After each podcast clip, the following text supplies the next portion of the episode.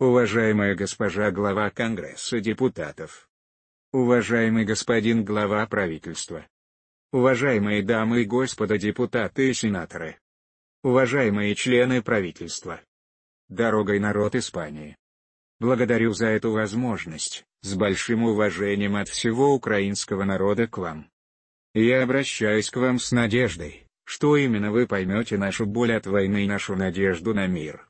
Потому что для нас в Украине сейчас под угрозой абсолютно все, что и для вас является основой общественной жизни. Мы – одна из крупнейших стран Европы. И одна из самых пестрых, но объединенных, демократией и уважением к каждому человеку, каждому сообществу. Я хочу привести вам только один пример о нашем государстве, о нашей жизни. У нас создан и действует Всеукраинский совет церквей и религиозных организаций.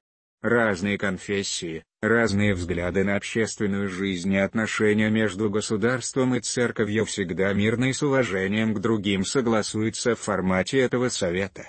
Это лишь один пример, но он показывает, что мы, украинцы, настроены на мир и бесконфликтность даже в таких чувствительных вопросах, которые во многих других обществах всегда вызывают споры и конфликтность. Россия пришла с войной на нашу землю не вчера и не позавчера, уже давно.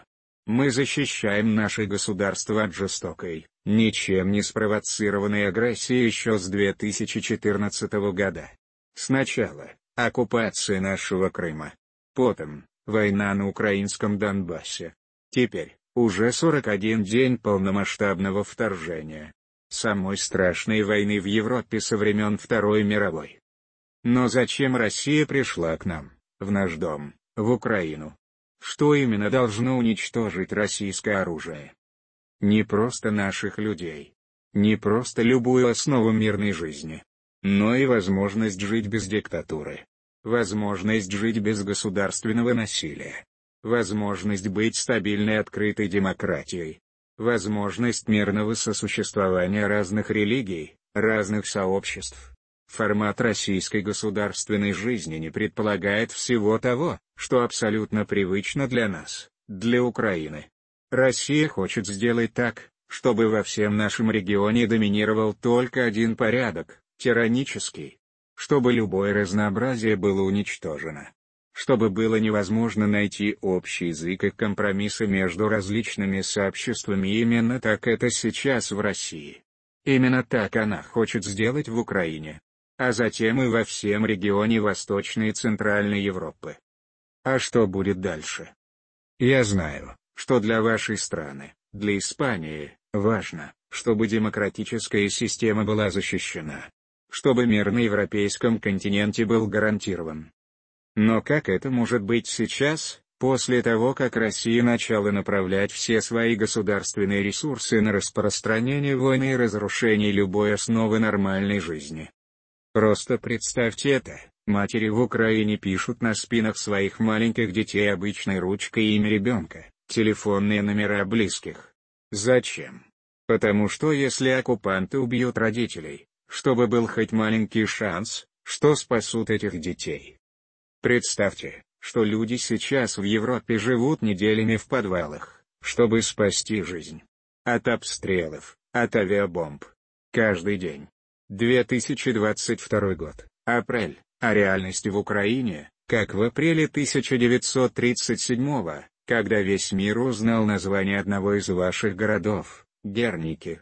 Представьте, что в обычных городах могут быть искусственно созданы такие условия, когда более 100 тысяч человек неделями живут без воды, без еды, без лекарств. Российские войска заблокировали наш город Мариуполь более трех недель назад. Они уничтожают этот город полностью, там уже нет ничего, кроме развалин. Более 90% всех зданий разрушено. Убитых людей хоронили прямо во дворах возле разрушенных многоэтажек, где они жили. Российская авиация бомбила даже те здания в Мариуполе, о которых точно знала, что там прячутся люди. Там прятались дети. Украина говорит об этом ежедневно. Ежедневно в течение всех дней этого вторжения. Но война продолжается. Россия не ищет мира всерьез. А еще страшнее то, что мы до сих пор не знаем, сколько еще будет продолжаться война, пока мир наконец-то сделает все, что необходимо для мира санкции нужны действительно мощные. Самые мощные. Как можно допускать, чтобы российские банки генерировали доходы, пока в украинских городах российские военные пытают на смерть обычных гражданских? Как европейские компании могут торговать в государстве, которое сознательно уничтожает наш народ? Я знаю, что многие ваши компании уже перестали финансировать российскую военную машину через налоги. Я хочу вас поблагодарить. Ваших граждан. Ваше правительство. Я благодарен этим компаниям, всему вашему государству и обществу за принципиальную позицию в отношении санкций. Но вместе с тем я хочу обратиться к некоторым компаниям, как Максон, Порчелоноса, Серкобе и другим, минус я думаю, вы их знаете лучше меня, прошу прекратить бизнес с Россией. То, что пережил наш город Буча, наш город Бородянка, другие наши города, минус это военные преступления. Преступления против человечности. Без сроков давности. Это четкая основа для того, чтобы российские военные командиры были осуждены Международным судом. Как в этих условиях страны мира могут свободно покупать российскую нефть и допускать в свои порты российские корабли? Дамы и господа, испанский народ. Сейчас на территории Украины решается судьба не только нашего государства, но и судьба всего европейского проекта. Ценностей, объединивших всех нас. Нас с вами. Демократии, объединившей всех нас. Прав человека, ставших для всех нас фундаментальной ценностью.